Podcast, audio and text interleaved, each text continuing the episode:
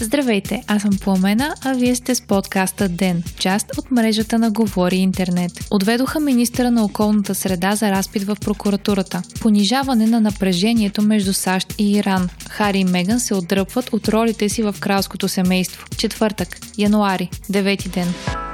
Министърът на околната среда и водите Нено Димов бе отведен за разпит в прокуратурата, съобщава BTV. Оказваме съдействие в момента. Ще направя изявление след като приключим. Не съм задържан, заяви пред журналисти той, преди да бъде качен в кола на ведомството. От сутринта в Министерството тече акция на специализираната прокуратура, наредена лично от главния прокурор Иван Гешев. Тя е свързана с водната криза в Перник и вноса на буклук от чужбина, който се изгаря в България. От сградата са конфискувани документи и компютърни носители. Премиерът Бойко Борисов коментира уклончиво дали ще последва оставка на Нено Димов, но сподели, че евентуална оставка е коалиционен въпрос, съобщава БНТ. Има неофициална информация и за други арести, свързани с кризата в Перник. Според източници на BTV става въпрос за бившия областен управител на Перник Ирена Соколова и отстранения от длъжност шеф на ВИК Иван Витанов. Деескалация на напрежението между САЩ и Иран. Американският президент Доналд Тръмп направи стъпка назад от нови военни действия срещу Иран, след като ракетите им, които поразиха американски бази в Ирак, не са довели до жертви, съобщава Reuters. В изявление от вчера той заяви, че САЩ няма желание да използва армията и военното си оборудване срещу Иран. Президентът допълни, че економическата и военната мощ на САЩ са достатъчна сдържаща сила. Тръмп се закани да наложи допълнителни економически санкции срещу Иран, но не поясни какви. Президентът също така заяви, че ще поиска партньорите от НАТО да се включат в мирния процес и призова за приключване на ядреното споразумение с Иран от 2015 и започване на ново. България излезе с официална национална позиция след среща на Консултативния съвет за национална сигурност при президента Румен Радев. Пише БНР. Консултативният съвет се обедини около пет точки, фокусирани върху разрешаване на кризата с използване на дипломатически средства, деескалация на напрежението, постоянен мониторинг. Подчертана бе и засилената грижа към българите, намиращи се в зоните на напрежение.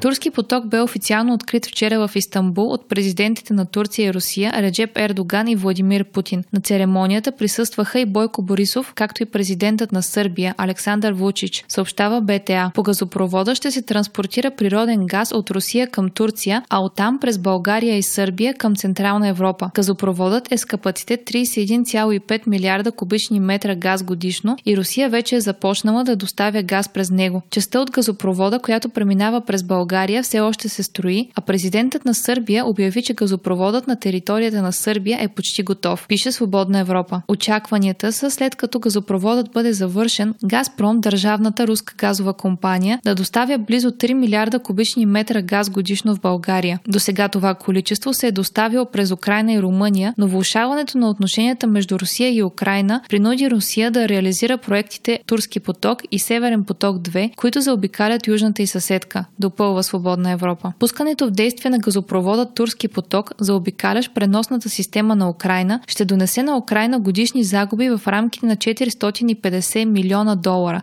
заяви Сергей Макогон, ръководител на компанията, оператор на газотранспортната система на Украина. Откриването на Турски поток бе предпоставка за обсъждане и на други теми. Путин и Ердоган разговаряха за напрежението в Близкия изток, ситуацията в Сирия и Либия. Двете държави излязоха със съвместна декларация, в която се акцентира акцентира нуждата от запазване на суверенитета, политическото единство и териториалната цялост на Сирия, пише БНР. Анкара и Москва подкрепят и териториалната цялост и политическото единство на Либия. Според Русия и Турция траен мир може да бъде постигнат само чрез воден от либийци политически процес. Бойко Борисов и Александър Вучиш пък се споразумяха да наричат продължението на газопровода през България към Сърбия и Централна Европа Балкански поток.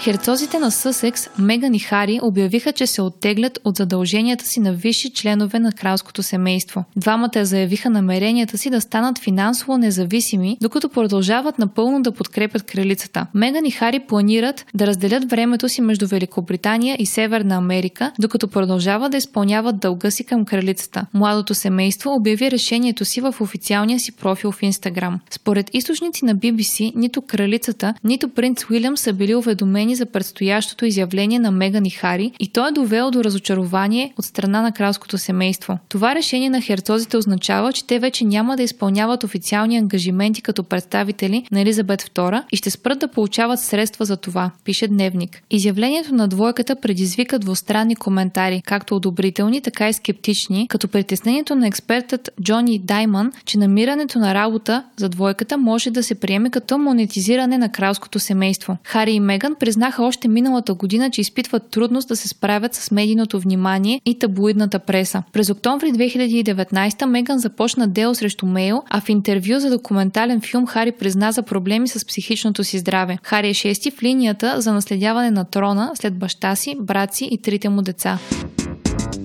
Безработицата в България е паднала до 3,7%, което е ново постижение за страната ни и най-низкото ниво на безработица отчитано у нас, откакто Евростат разполага с данни за България. Това стана ясно от нов доклад на Евростат. През ноември миналата година България е била и сред страните в Европейския съюз с най-голям спад на безработицата на годишна основа. През същия месец равнището на безработицата се е понижило в 20 от страните членки и е запазило октомврийското си историческо ниско ниво от 6,3 3%. България е сред страните с най-ниска младежка безработица през ноември миналата година. Едва 7%. Нареждаме се на трето място след Чехия и Германия. Най-много са безработните в Гърция 16,8%. Въпреки, че южната ни съседка е отчела подобрение от резултатите за септември, когато безработицата е била 18,8%.